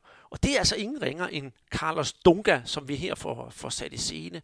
Og det betød så, at den brasilianske midtbane den bestod af Mauro Silva, Dunga og Marcinho, som alle tre er defensive midtbanespillere. Og det er jo her, jeg synes, man for alvor ser, hvordan Pajeda, han bruger sin, øh, sin, sin taktik, det der med sine to kæder, forsvaret og midtbanen. Og selve kampen, ja, Brasilien, de havde faktisk rigtig, rigtig svære kår. Og første halvleg var, synes jeg, for at sige ja, øh, den var ikke særlig god. Og jeg tager godt at sige, Peter, det var den dårligste kamp, Brasilien havde spillet indtil videre, øh, fordi de fik overhovedet ikke øh, gang i deres spil. Amerikanerne, ja, de var gode faktisk til at holde på bolden og få spillet den rundt. Og det øh, kunne man jo så se, det frustrerede de her brasilianere. Og det kulminerede jo Øh, med, med, med et, øh, et rødt kort til, til, øh, til Leonardo. Tab Ramos hiver Leonardo i trøjen. Leonardo vender sig om, kvitterer med en albu lige ind i synet på, på Ramos og brækker øh, Top Ramos øh, kindben. Og så får Leonardo altså lige direkte rødt, og det altså sker altså lige op til pausen ikke særlig godt for Brasilien, der er altså nede med en mand, og det var faktisk ret synd for Leonardo. Han var sådan lidt det store håb i, i, i Brasilien. Den glade dreng, som endelig fik lov til at spille VM, og altid smilende, altid ud, udadvendt. Og der var ingen, der havde forventet det her, at øh, han skulle få det her røde kort, og faktisk også fik fire dages øh, spilledags karantæne på den. Anden halvleg, der så vi altså et noget bedre niveau fra Brasilien, og det endte jo også med, at de trak det længste strå, øh, strå trække være, ja, hvem andre end, øh, end Romario. Han sørgede simpelthen for et fantastisk oplæg til, øh, til Bebeto, som bare får en perfekt bold, der scorer til, øh, til resultatet 1-0. Og der ser vi igen, hvordan de her to, Romario Bebeto, de kan bare arbejde sammen. Det er sådan, de kender simpelthen hinanden ind og ud, og løbemønster osv. Og, og som lidt sjov info, der kan jeg fortælle, at øh, Bebeto og Romario, de løber ud til hinanden. Bebeto, han løber ud, tager Romario på hovedet, kysser ham på panden og siger til ham, Romario ci amo, altså Romario, jeg elsker dig. Og Romario svarer, jeg skal nok, øh, jeg skal nok huske at vise dig respekt, kære Bebeto. Så øh, det kan man altså også se, hvordan de to mennesker har det sammen. Og du fortalte jo, Peter, i vores øh, sidste podcast, her optakten til, at øh, når Romario han er blevet spurgt om, hvem han bedst kunne lide at spille sammen med som angrebsmarker, så er det og bliver det Bebeto. Ja, de havde en, en rigtig god øh, og, fint også, at, at øh, det, de viser lidt, øh, lidt følelser inde på, på banen. Men der blev også øh, vist følelser uden for banen, fordi nu vandt man godt nok den her kamp øh, 1-0, men der var altså uro i, i truppen. Øh, Romario han var utilfreds med, med holdets øh, niveau, og så havde vi jo de der to øh, mere kreative midtbanespillere, Hai og Sinjo. Øh, de følte sig låst i deres offensive aktioner, ikke? og Hai, ikke? han havde jo ikke alene øh, mister sit øh, anførbind, altså han måtte jo også øh, sidde rigtig meget tid ude på, på bænken. Så han var selvfølgelig øh, frustreret. Øh, og træner Parhætter, han havde så forsvaret sig med, at men alle øh, havde jo den der fulde frihed, øh, når de havde bold, men de skulle så sandelig også huske at opfylde deres øh, defensive øh, forpligtelser. Ikke? Og det var nok det, der, der låste øh, de, de to øh, kreative spillere. Vi skal også tage med, at um, angriber Møller, han var også træt af at være på bænken. Altså han var jo i startopstillingen øh, fire år senere, ikke? og han blev fanget i simpelthen et, et, et, et skænderi med, med Parhada øh, til en træning efter USA-kampen. Ikke? Og jeg vil så sige, at nu havde de også været på, ja, i USA i i 43 dage, ikke? og der havde nok også indfundet sig noget øh, lejrkulder. Men vi havde i hvert fald nogle, nogle spillere, der var, der var frustreret, men øh, men frustration eller ej, altså nu stod de over for Holland i, i kvartfinalen, og øh, hvis, hvis øh, man kan sige, at man kan bruge noget frustration til noget positivt, så, så kom det vel egentlig til et rigtig godt resultat øh, der øh, mod øh, hollænderne med øh, ja, det her store hold med Rijkaard og Bergkamp og hvad det ellers hedder. Ja, fantastisk. Uh, vi er nemlig nået til kvartfinalen, som som siger, mod Holland, uh, som blev spillet i uh, Dallas Cotton Bowl foran 63.500 mennesker. Og det er jo en kamp, som uh, er gået over i, i hvert fald VM-fodboldhistorien 94, som nok, uh, i, jeg ved ikke om det er den bedste kamp, men det er i hvert fald blandt de bedste kampe. Uh, der er også en, uh, en, en, en, en kamp med Argentina og en med Bulgarien, som, som jeg gerne vil nævne som, som værende en rigtig god kamp. Men denne her kamp, Holland-Brasilien.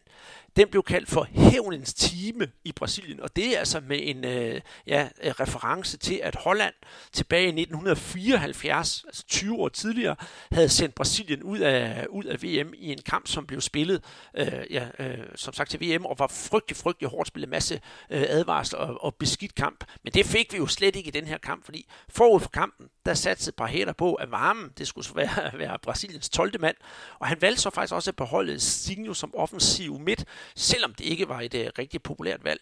Dunga, han, øh, ja, hans nye job som anfører, det fortsatte, og Marzinho, han fik så i, øh, igen genvalg i stedet øh, for, for Hai. Men nu var Leonardo så ude. Hvad gør man så? Så hiver man en gammel cirkushest ind i Elimination igen, og så fik vi jo Branko. Og øh, det er jo også en kamp, som i hvert fald nok Branko, han aldrig nogensinde glemmer. Øh, kampen, ja, Brasilien de træder for alvor i karakter i det her, øh, det her kamp her, og spiller utrolig flot og vinder, øh, i hvert fald med en fightervilje, jeg sjældent har set. Og duen, Romario Bebeto, jamen de lyner jo, og så, som sagt, så dukker det hos her faktisk jo den der gamle tordenstøvle Branko op. Første halvleg, den var målløs, men Peter, nu sætter vi jo så gang i de sidste 45 minutter, og den, bliver jo, den halvleg den bliver jo faktisk også kaldt den bedste under VM. Ja, det var, det var en fremragende øh, halvleg, som, som der blev præsteret i de to mandskaber. Altså, øh, Brasilien, de, de åbner scoring, og det sker 8 minutter inde i, den her øh, nye halvleg. Bebeto, han, han stikker igennem i venstre side, og så finder han jo Romario inde i, i det her område mellem øh, forsvarslinjen og keeperen, øh, Ed Goy. Og øh, Romario inde i det, det, det lille felt, han er jo bare sikker. Øh, så, så 1-0. 10 minutter senere, så var det jo igen et samarbejde mellem øh, de to øh, angriber, men sådan en lidt speciel øh, måde. Øh, det er således, at et, udspark fra den hollandske keeper ender simpelthen i hovedet på Branco, altså venstrebakken, øh, som så hætter den fremad i banen. Romario, han ligger altså i en klokke øh, klar offside, men han sådan nærmest sådan slender nedad øh, mod egen banehalvdel. Og det gør så, at dommeren han siger, at den er altså ikke strafbar. Det opdager Bebeto. Han stikker og kommer alene igennem med, med De Goy og øh, afdribler ham, og så sender den øh, sikkert i, i kassen. Og så stod den altså 2-0. Og så var det jo tid til en legendarisk målfejring. Øh, lige præcis. Nu kommer vi jo til målfejringsklimaks her ved, øh, ved VM 94. Netop den såkaldte vuggescoring, vuggefejring, som jo nu er verdensberømt. Det kan vi roligt sige. Bebeto, han løber ud til sidelinjen, og så laver han de der vuggende bevægelser med armene, og sammen med, ja, så kommer Mazinho løbende, og Romario kommer, så de står tre mand høj og laver vuggescoring. Og det er jo øh, som hyldes til, at Bebeto, han lige var blevet, var blevet far. Og ja, hvor mange har ikke lavet den her øh, fejring siden da?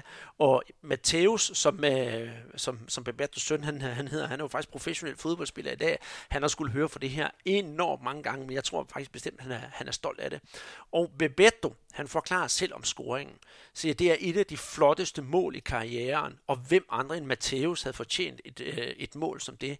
Han siger også selv, det er ikke noget golazo, Øh, men, men hvis man også kigger på det, Peter, så synes jeg, det er teknisk flot udført. Og den der elegance og overskud, Bebato har, at han kommer forbi forsvaret og er alene med det gøje. En hver anden angriber havde måske bare prøvet at, at, at udplacere målmanden. Men Bebeto, han tager sig tid har overskud til at drible uden om det gøje, hvorefter han sætter bolden ind i et topmål. Det er og bliver verdensklasse. Længere er den altså bare ikke. Nej, det var den hollandske målmand var jo slet ikke i nærheden af, af den uh, bold, så det, så det var ja, teknisk uh, meget, meget veludført. Men kampen burde jo så være, være lukket, men øh, det der sker, det er, at øh, Dennis Bergkorn, han reducerer øh, to minutter efter, og så øh, er det Arden Winter, som øh, gør det til 2-2 med et, et øh, kvarter igen. Øh, men Brasilien, de har jo ikke tænkt sig at, at lægge ned, fordi de, de presser på. Ja, ni minutter før tid, der kommer øh, det, som senere skal blive berømt som, øh, som hold kæft målet. Jeg griner, for det hedder det faktisk nede i Brasilien. For øh, Branco har bolden, og han er sådan lidt i, øh, øh vi kan vist roligt kalde det sådan lidt i, i håndgemæng med, med en hollandsk spiller, og det ender med, at Branco han bliver, han bliver fældet, og jeg tror, det er sådan omkring 30 meter ude for en mål. Der bliver stillet mur og det hele, og Branco, han finder altså simpelthen øh, tordenstøvlen frem, og så høvler han simpelthen bolden ind i nettet bag, øh, bag det går i det, i, det hollandske mål, og Brasilien er foran 3-0. Øh, undskyld, ikke 3, og Brasilien er foran 3-2, og dermed sådan får de jo faktisk øh, lukket kampen ned. Det er jo fuldstændig vanvittigt, det her mål, som, som, som man ser. Og Branko bagefter, da han blev spurgt til det der mål, hvad synes du om, om det her mål, så siger han så, jo, øh, jo, acho que é o gol cala boca, Altså, jeg synes, det er holdt kæft målet, fordi Branko, han var også en af dem, der var vældig udskilte, og så mente han jo med, at det er holdt kæft målet, så havde alle hans kritikere, de kunne bare lukke munden. Men Peter, øh, vi skal heller ikke glemme her ved Brankos mål, der er altså også en øh, detalje fra, fra Romario, som viser, hvor dygtig og, og forudseende en uh, fodboldspiller Romario han rent faktisk er. Ja, Romario, han, han uh, søger jo ind, uh, ind foran uh, målet. Øh, og der, da, da bolden kommer, der er den faktisk øh, på vej til at ramme ham, men han får lige trukket ryggen øh, til sig, og, og det gør så også, at øh, det går, at han bliver totalt øh, pacificeret øh, ind i målet. Han er godt nok ude efter den, men øh, jeg tror ikke lige, han havde set, øh, at den skulle gå øh, hele vejen. Men, men øh, rigtig godt set, ikke? Og, og faktisk øh, senere hen, altså mange tror, det er en, er en tilfældighed, men øh, øh, senere hen i, i semifinalen mod mod Sverige, der har vi faktisk en identisk øh, situation, hvor den svenske målmand Ravelli, han så bare øh, har, har læst på, på lektien. Men øh, en, ja, en af de bedste kampe ved, ved VM, og helt sikkert den, den bedste halvleg.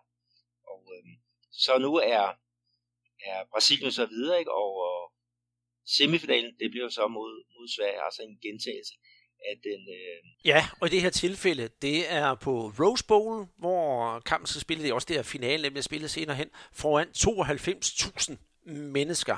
Og Brasilien, det er, kan man sige, never change a winning team. Det er med Tafarel, Jorginho, Aldair, Marcio Santos og Branco. Og så på midtbanen har vi Mauro Silva, Dunga og Marzinho. Og så, ja, High får så chancen i anden halvleg. Og så på det offensive, der har vi så Zinho som offensiv midt, og så helt i front Bebato og øh, Romario endnu en gang. Og øh, en kamp, som Brasilien dominerer totalt. Afslutninger 15-2.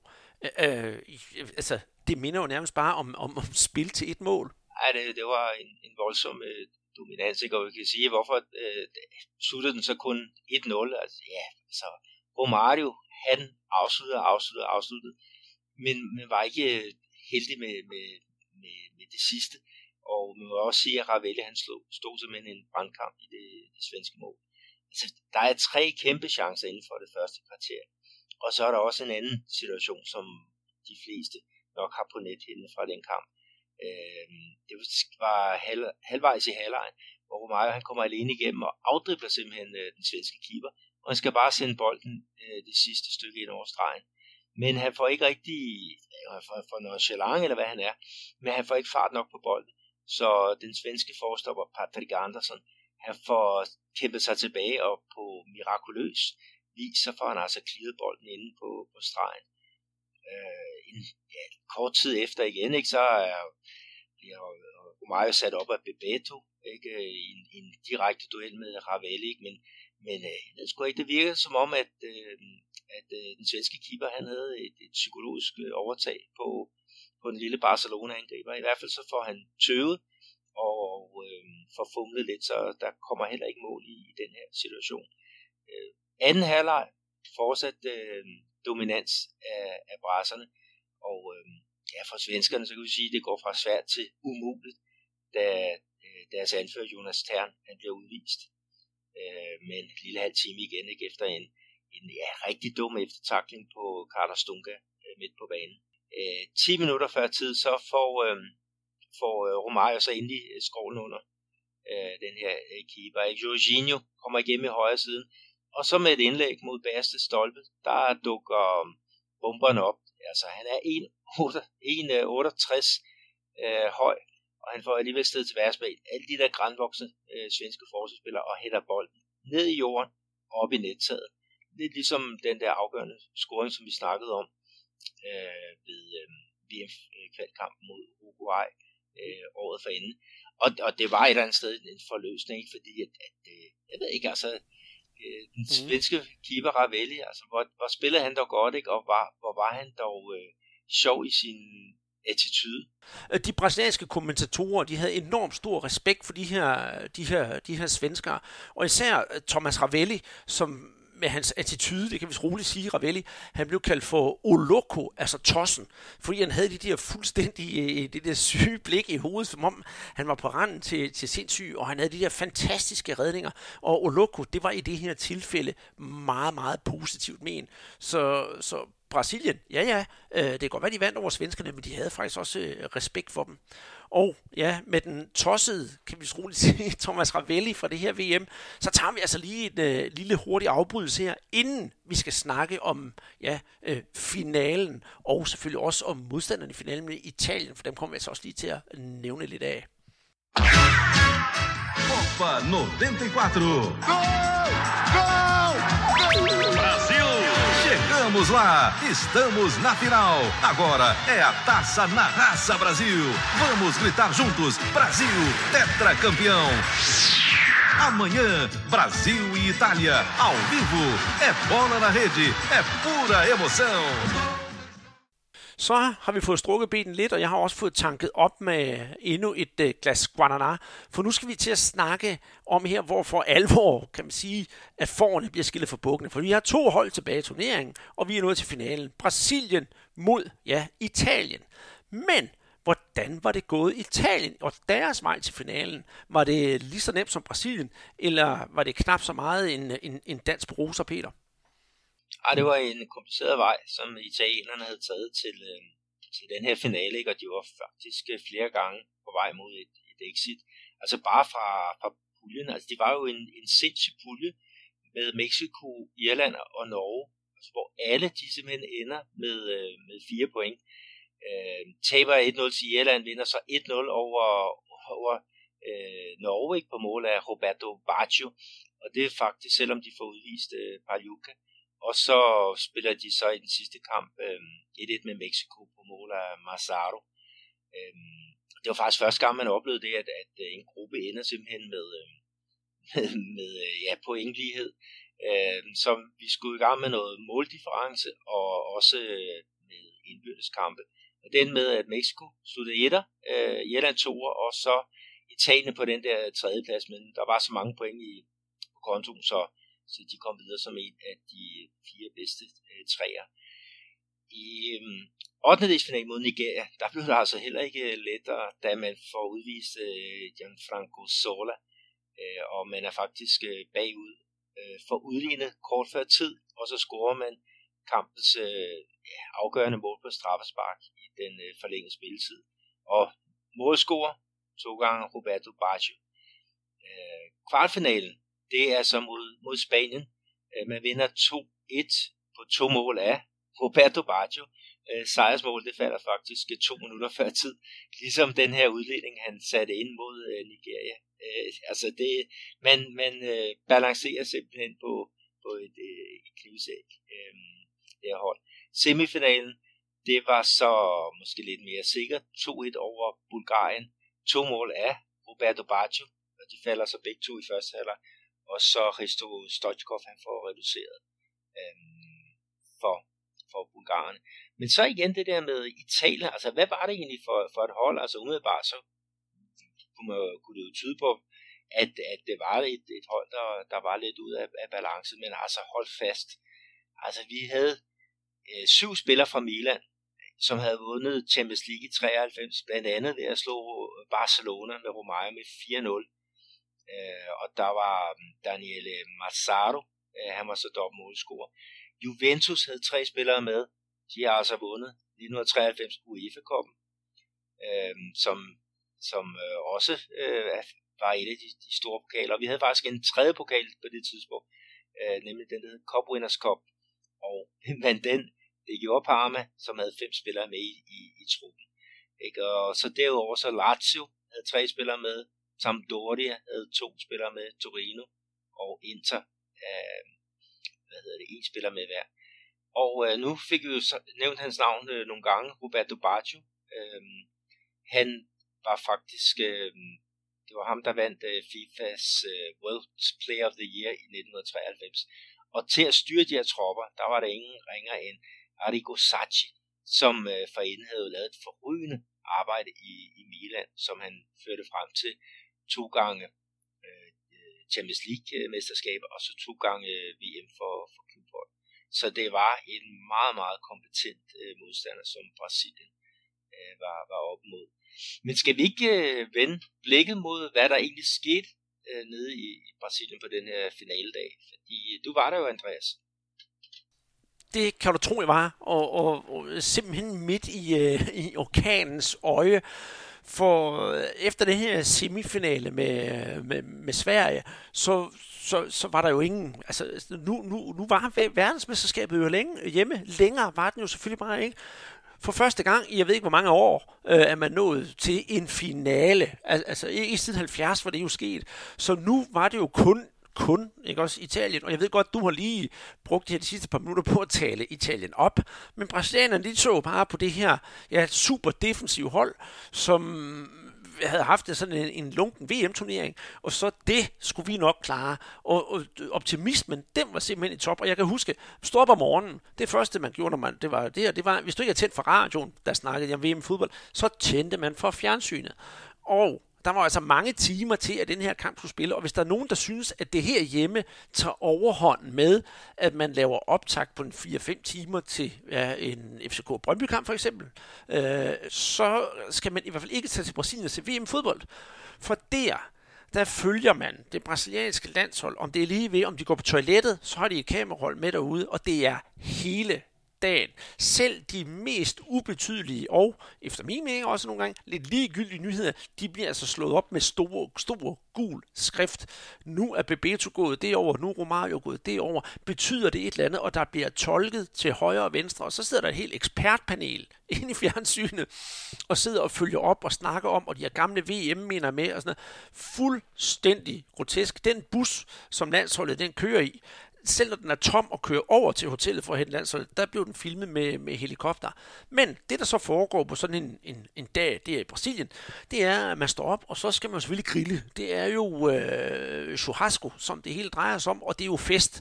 Så jeg var nede og købte mad ind til grill, og man gik jo og små afprøvede sit øh, fyrværkeri, som det, som, det nu, som det nu var. Så man kunne hele dagen høre, det sagde bum, bum, bum, bum, bum, over det hele. Og øh, de der ballonger, som jeg havde snakket om tidligere, de var overalt. Altså folk, de var ude om morgenen. Det er fordi i Brasilien er det bedst at sende ballonger op om morgenen, for der er altså ikke så meget øh, politi på gaden i forhold til om eftermiddagen, og der er ikke så meget trafik og så videre. Og så er der også øh, rolige vindforhold om morgenen. Så der var ballonger overalt, og der var fest og farver. Og alle butikker, de lukkede til finalen. Så du kunne ikke handle ind eller noget som helst, når finalen den, øh, den kørte. Så folk de går ned i, i butikkerne, og der var godt humør. Rigtig godt humør. Og folk stod jo af et lange køer for at få deres øl og deres sodavand. Og så var det altså bare hjem og varme op og holde fest. Og jamen, ud og hilse på naboerne, og det skal nok gå, og, og øh, synge smedesange om italienerne, og så videre, og så videre, og så videre.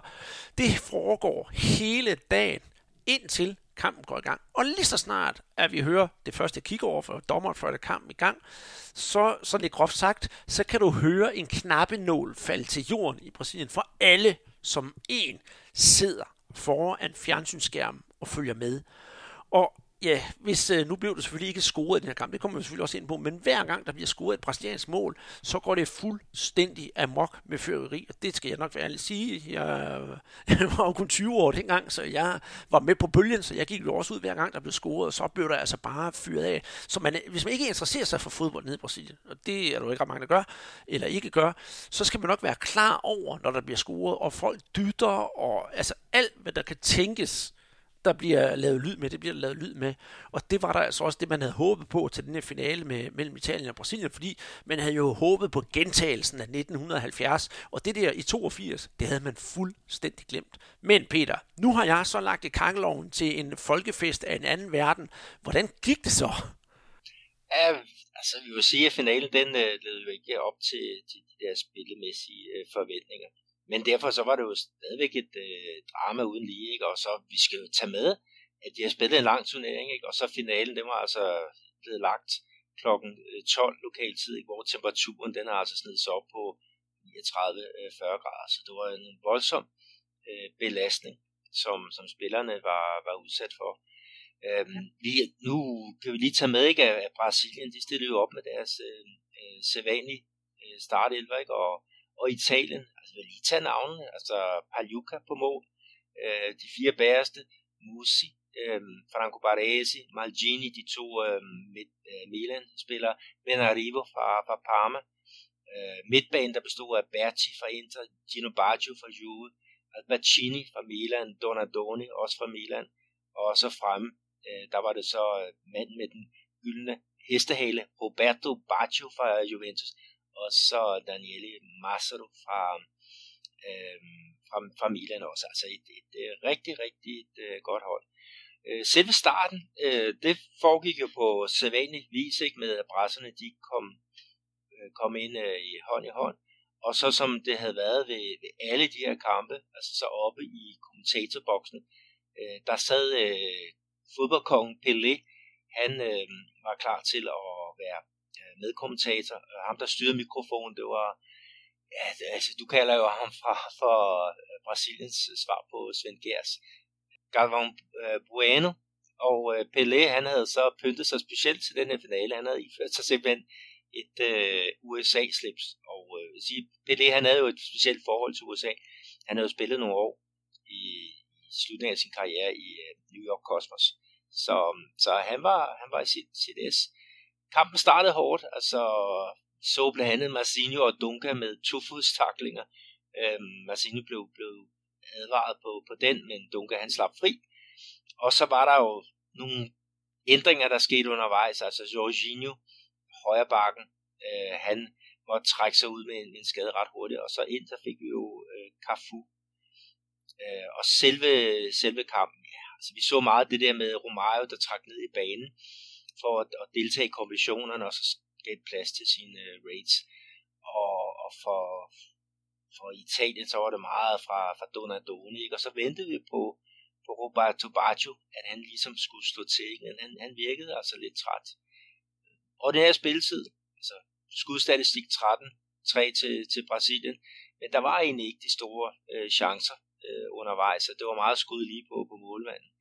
Øh, tættest på, det var faktisk Mauro Silva, som prøvede øh, med et langskud med et kvarter igen, og Paljuka, han øh, taber den her øh, bold, øh, og den ryger ind mod eget mål, napper øh, stolpen, og så får vi den der mindeværdige scene, hvor den italienske keeper, han, han kysser simpelthen øh, øh, hvad hedder det, sin hånd, og så lægger han hånden på, på stolpen som, som øh, tak for, for hjælp. Så et eller andet sted lidt, øh, en lidt trist øh, ordinær spilletid med, med noget lidt drama undervejs alligevel. Og så var det jo tid til, øh, til forlænget spilletid. Ikke? Og hvordan var stemningen i Brasilien, Andreas? Men, øh, uha, det var, det var på bristepunktet, Peter, for det, det, øh, det var næsten lige ved, det er øh, overdrivet selvfølgelig at sige, at det havde været skulle bedre, bedre, hvis de var bagud og skulle, skulle hente det der mål ind, men 0-0, det var så nervepigerne, Altså, det var helt grotesk. Og, og, og genboen, der hvor jeg boede, der, det var jo ikke par, der boede derovre, og manden han kom ud på gaden, og så stod man sådan lige hurtigt og snakkede ved, op til det her, hvor der var de her pauser, og hvor der blev fyret noget fyrværkeri af, og sådan der. Men konen, hun var altså ikke at se, fordi, jeg tror det heller lade være, hun var gået i et soveværelse, og der var hun altså gået i gang med at bede. Og det blev hun altså ved med, indtil den her finale, den var overstået. Nu ved vi selvfølgelig godt, hvordan finalen ender, det kommer du til at forklare, Peter. Men, men, men, men bagefter, så var hun jo overbevist om, at hun havde siddet derinde og ikke havde set finalen, og havde bedt til, til øh, Gud og fodboldguderne i hvert fald, at øh, nu skulle Brasilien det der VM hjem. Det var hun da overbevist om, det havde været med til at, til at virke på det her. Så, øh, så det synes jeg, at hun skulle ind og bede, og ikke over markedet og se, hvordan det hele det skulle ende. Det indrammer faktisk meget godt, hvor spændt den der situation var, fordi det var ligesom om, at man var så tæt på den der kæmpe forløsning, og så frygtede man jo, at det skulle være sådan en, en, en, en selvopfyldende profeti med, at det nok skulle gå galt. Ja, det er det. Jeg vil sige, hvis de nu ikke havde vundet, så var hun nok blevet brændt på, på bålet. Øh, Churrasco-bålet, men, men øh, sådan er der så meget. Hvis vi går videre til den forlængede spilletid, ikke, så vil jeg sige, at den var jo heller ikke sådan specielt øh, sindsoprivende. Og Bebeto og Romario, de misser godt nok en par store chancer, og Roberto Baggio, han får altså også testet øh, Claudio Taffarel i, øh, i det brasilianske mål. Men altså 0-0 efter normal og forlænget spilletid, så må vi i gang for første gang i historien øh, med en, øh, en straffesparkskonkurrence. Og øh, kan du ikke lige trække os igennem den? Det kan du tro, jeg ved, Peter. Øh, det første skud, der, det første, der står for, for skud, kan man sige, det er Franco Baresi. Han prøver, og øh, han skyder altså over Tafadavs mål over i, i venstre siden. Sådan, øh, ja, vi vil godt kalde det så lidt øh, Preben Elke-agtigt. Derefter er det Marcio Santos tur, og ja, ikke at han skyder over, men øh, Paljuka, han er altså hurtigt ude ved venstre stolpe og får hænderne på Marcio Santos skud. Altså, så er vi altså øh, status quo efter hvert øh, hold har haft deres første skud. Derefter er det Albertinis tur. Han sætter den sikkert op i nettaget, og øh, der får ikke en chance for at redde den. Så er det Romarios tur. Han sender den ind via venstre stolpe, og der sidder man igen helt yderst ude på stolen. For sæt nu Romario, han havde øh, mistet den her, den her bold, men det gjorde han altså ikke. Det tredje skud, det er fra Evani, altså italienernes tredje skud. Han skyder den bare hårdt ind, og også op i nettaget. Så ja, endnu en gang må Tafareo se uh, gardinerne blafra. Så er det Brankos tur. Han uh, gør Evani kunsten efter og sætter den over i højre side, hvor Paljuka han ryger til venstre. Og ja, så er det Masaros tur. Italieneren, ja, han skyder faktisk et rigtig dårligt og svagt skud, som øh, Tafareo han, øh, han nupper uden problem, eller får pareret uden problemer. Og så er det Dunga, han øh, skyder faktisk et skud nogenlunde med en til Brankos over i højre side, og Paljuka til venstre. Og så kommer det sidste og kan man sige, afgørende skud. Italien skal score for at holde sig i live i den her turnering. Og hvem andre end den store held for hele VM fra Italiens side, Roberto Baggio, står over for bolden og over for Taffareo. Det bliver ikke, øh, kan man sige, Taffareo, der i den forstand vinder, fordi Roberto Baggio, han skyder over mål. Også sådan lidt øh, Preben Elka-style. Og jeg kan bare huske, hvordan det er. Brasilien går fuldstændig amok. Men har ikke rigtig tid til at se øh, Peter, hvordan det bliver fejret, for man skal altså bare ud på gaden og fyre resten af sit fyrværkeri af. Men jeg husker stadigvæk det der med, at, at Baggio han bare sænker ned i knæ, og så sidder han på knæ og kigger ned på det der mål, og med hovedet ned af, i, øh, i jorden, mens Tafareo han bare løber rundt, og så råber og skriger, og de fejrer det der VM alle sammen. Og jeg kan huske, at øh, Gavan Bueno, som sagt, jeg kalder ham øh, Brasiliens svar på Svend Gers, øh, han siger, øh, var ikke sur Tafareo, fordi Tafareo er faktisk en, øh, en, en ret god målmand. Han redder jo også et af de her straffespark. Så festen ville simpelthen ingen ende tage, og hvis man kiggede op på tilskuerpladsen eller på, på kommentatorpladserne, der kan man se Gavan Bueno og Pala i arm i arm juble som ja, to femårige børn til juleaften, fordi endelig var forløsningen på det her VM efter så lang ventetid, og de skriger og råber, Akabo, Akabo, Atatra, Atatra. Hvis man finder det inde på YouTube, så kan man bare høre, hvordan Gabon Buenos stemme, den knækker simpelthen over og bliver fuldstændig skæv, når han siger, Atatra, Atatra. Og det beviser endnu en gang, hvor stor den her forløsning er. Det var simpelthen fantastisk. Ja, og vi kan også sige, at, at øh, sådan, sætte et par, par streger under, ikke? kan du sige, at Brasilien var bedst skabte, fleste chance, skabte de fleste chancer og, og trak så også øh, stikket til, til allersidst. Øhm, og, og det med, med fejringen, altså nu, nu snakkede jeg om det med pakten fra, fra Paris. Øh, der gik altså ikke ret lang tid fra, at han havde sendt øh, bolden i, i en kreds om, om jorden, før han, at, øh, at spillerne de fandt simpelthen et, øh, et skilt frem, øh, hvor der står Senna aceleramos juntos, Adetra Enos. Øh, og det betyder simpelthen, at, øh, at øh, sender vi træder på speederen sammen. Øh, det fjerde verdensmesterskab, det er altså vores. Altså det, det, det der hvide skilt med den der sorte skrift, det kom meget, meget øh, hurtigt op. Og, og, øh, og kommentatorerne, de var også meget hurtige til at, at komme med, med udtryk. Altså, øh, Galvan Bueno, han siger så, jamen altså, vi skulle have haft to firedoble verdensmester. Altså, vi skulle have haft Senna også, øh, som er gået som verdens øh, bedste Formel 1-kører her i, i 1994. Men, men det, det lykkedes ikke. Men hvor var det flot også at se den her gestus, som, som de lavede. Og, og en af spillerne øh, fra det, det brasilianske øh, VM-trup, han sagde også, at altså, de var 22 mand i truppen, men Senna han var altså øh, deres, deres øh, 23. mand. Øh, og var det flotte øh, scener, og hvor var det øh, flot, at man, man huskede øh, ja, den her Formel 1-legende i sådan et stort øh, øjeblik. Ikke bare for brasiliansk fodbold, men for hele øh, sporten øh, hernede i det, det store land. Og så kan man sige, at øh, i den her øh, fejring, ikke også, at øh, kan man sige, altså, Ayrton Senna, han fik jo alligevel så, altså, kan man sige, lidt, lidt oprejsning, og der er jo ikke nogen i Brasilien, der glemmer Ayrton Senna, eller det er lige det her VM-hold fra, fra, fra 1994, så det passer altså rigtig godt sammen, de her, de her to ting. Men, Peter, nu har øh, man i Brasilien, der har man jo genudsendt de her kampe, der har været under det her VM fra 94, så kan man sige, hvad man ser og genfejre den triumf, det nu var. Og der har øh, Parheta, han har jo været ude og udtale sig igen efter VM-reprisen her på, på brasiliansk TV. Øh, og hvad har, han, hvad har han sagt her, ja, 24 år senere? Ja, men han har jo så sagt, at, at, at det var godt for ham, at kampene blev vist Øh, på, på brasiliansk tv, således at den nye generation, øh, de også kunne se, øh, at det var faktisk et hold, der kunne, kunne spille fodbold. Altså, de var blevet skudt i skoene, at de spillede defensivt, ikke? Men, men som Parhater han siger, jamen, det er ikke korrekt, altså vi var bare organiseret. Øhm, vi, vi kørte meget brasiliansk, altså det med, at, at vi skulle kunne køre bolden rundt, ikke? Og, og alle havde den der øh, ret til at gå med frem. Men altså defensivt, så havde man de der to øh, linjer øh, af, af fire, og alle havde øh, defensiv forpligtelser, bortset lige fra de to fremme, Bebeto og, og Romario, som, øh, som øh, havde den der frihed til at, at, at give los, når, når øh, de, øh, man fik øh, fat i bolden. Men altså igen er også noget, vi forbinder meget med brasiliansk øh, fodbold. Altså zonemarkering, hvor man lukker øh, øh, områderne ned, ikke? Og så med, med de der offensive backs, øh, Jorginho i højre, som så blev Cafu i finalen, og så Branco i, i venstre øh, side.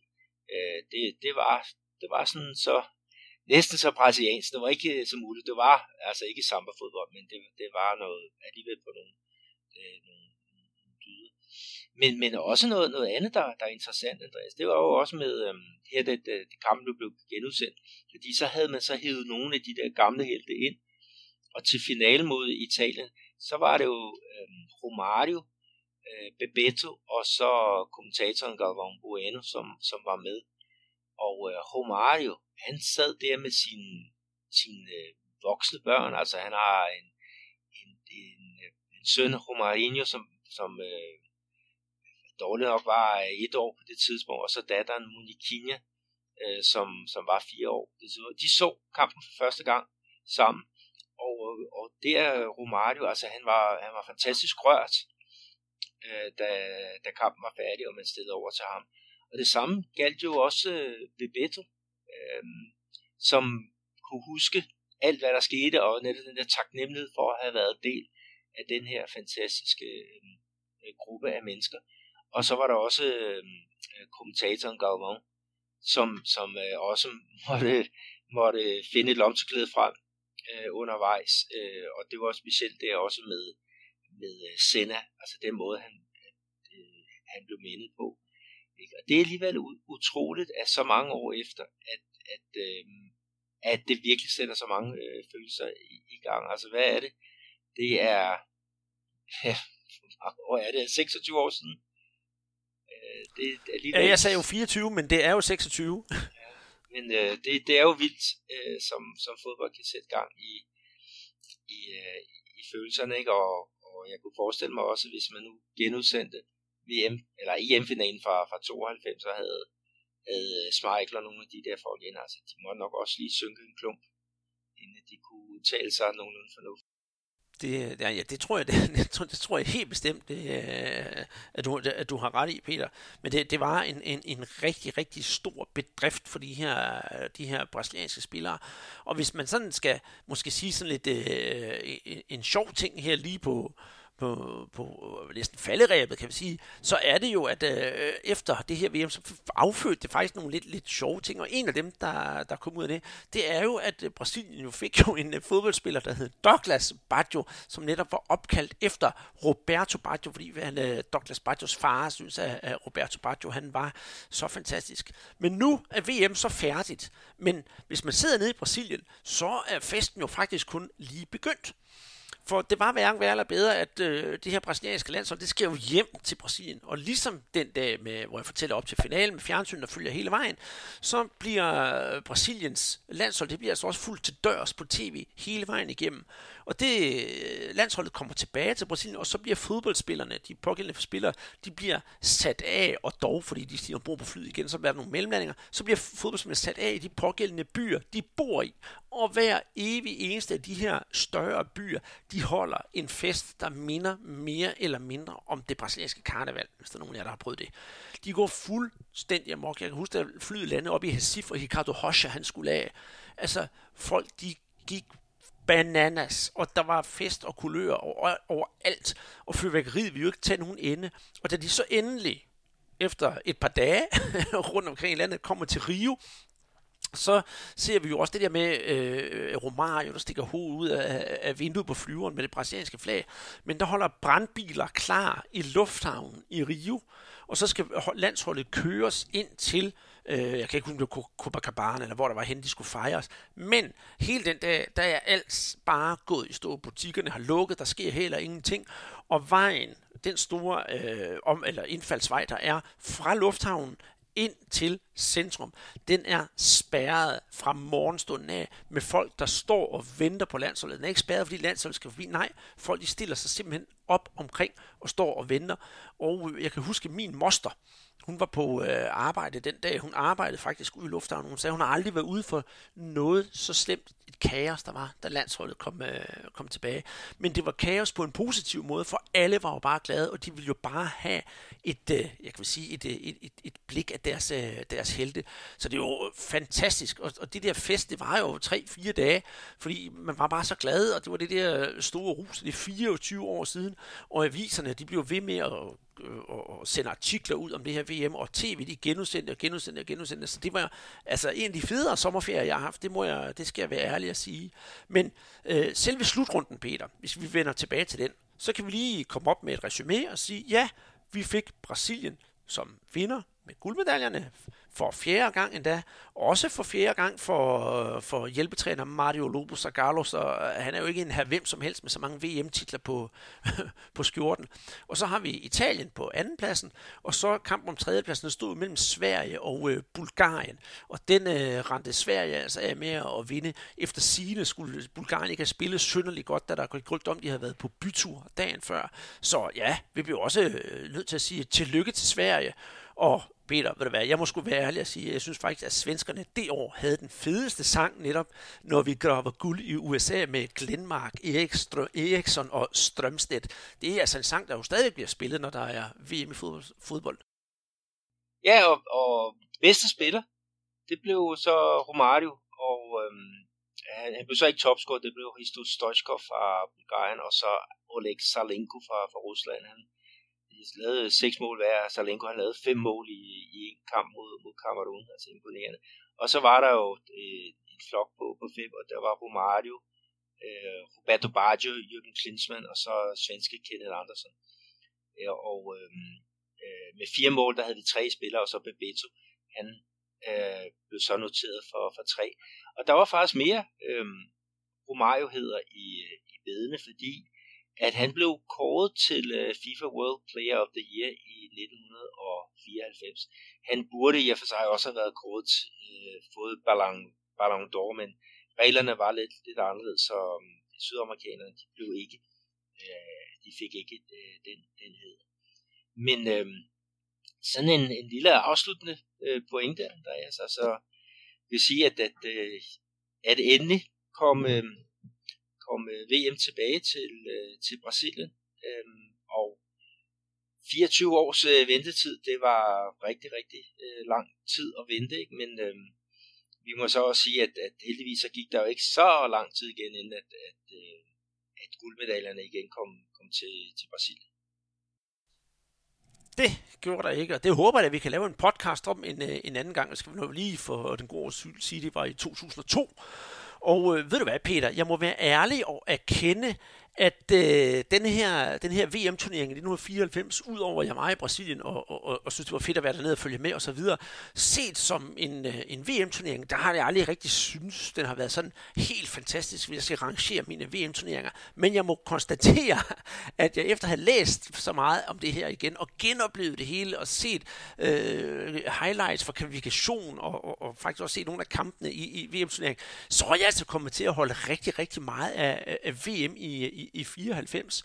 Også det, at, øh, som jeg nævnte tidligere, det der med, at folk vil jo gerne se øh, en ung herre spille, Ronaldo, Ronaldo, det er Shelly Shogar, lad ham spille, at det var første gang, man, han fik jo ikke spilletid ved VM, det gjorde han ikke, men opmærksomheden var så stor, og øh, kan man sige, det er jo også det, der er med til at så et frø om, hvilken stor spiller det er, vi kommer til at se netop i det VM, der hedder 2002. Så øh, med det, der vil jeg sige øh, farvel og tak for den her gang. Peter, det var en sand fornøjelse at rejse de her 26 år tilbage i tiden sammen med dig og genopleve, ja for mig var det jo vinteren 94, og for dig var det jo så sommeren 94. Og jeg håber, I derude er blevet klogere på, hvordan Brasiliens vej var hele vejen fra starten, kvalifikationen og de her kampe, indtil de stod med, med, med trofæet i hænderne for, for fjerde gang. Og øh, det her, det havde ikke kunne lade sig gøre uden øh, en stor hjælp fra vores øh, sponsor, Mara øh, Guadana, og vores, øh, ja, kan man sige, øh, gode makker inde på, på, på Mediano. Hvis jeg har lyst til at, at høre mere om øh, Brasserbold, så husk at gå ind på Brasserbold SoundCloud og følg med. Vi prøver at komme med en podcast cirka en gang om ugen, så der er masser af nyheder om brasiliansk fodbold. Hvis I har lyst til at støtte os, så kan man gå ind på tier.dk og give os en skærv for hver afsnit, vi laver. Det er der heldigvis nogen, der gør, så vi forhåbentlig kan blive endnu bedre tekniske og bare få en super lyd fremadrettet. Og så er der også vores Twitter-profil. Gå ind og følg den. Og vores Facebook, Peter, der er du jo ekstremt aktiv og skriver den ene gode historie efter den anden, som er en ren fryd at, at, at læse. Og hvis I vil have kontakt med os, ja, så kan I selvfølgelig gøre det via Facebook-siden. Og så har vi altså også en, øh, en, en, en mailadresse, der hedder brasserbold.dk DK, og hvis man ikke har Facebook, så kan man læse Peters øh, skriverier inde på vores hjemmeside, også brasserbold.dk. Og med det siger jeg, Andreas Knudsen, tusind tak for den her gang, og tusind tak for, at vi kunne have de her hyggelige timer sammen, Peter.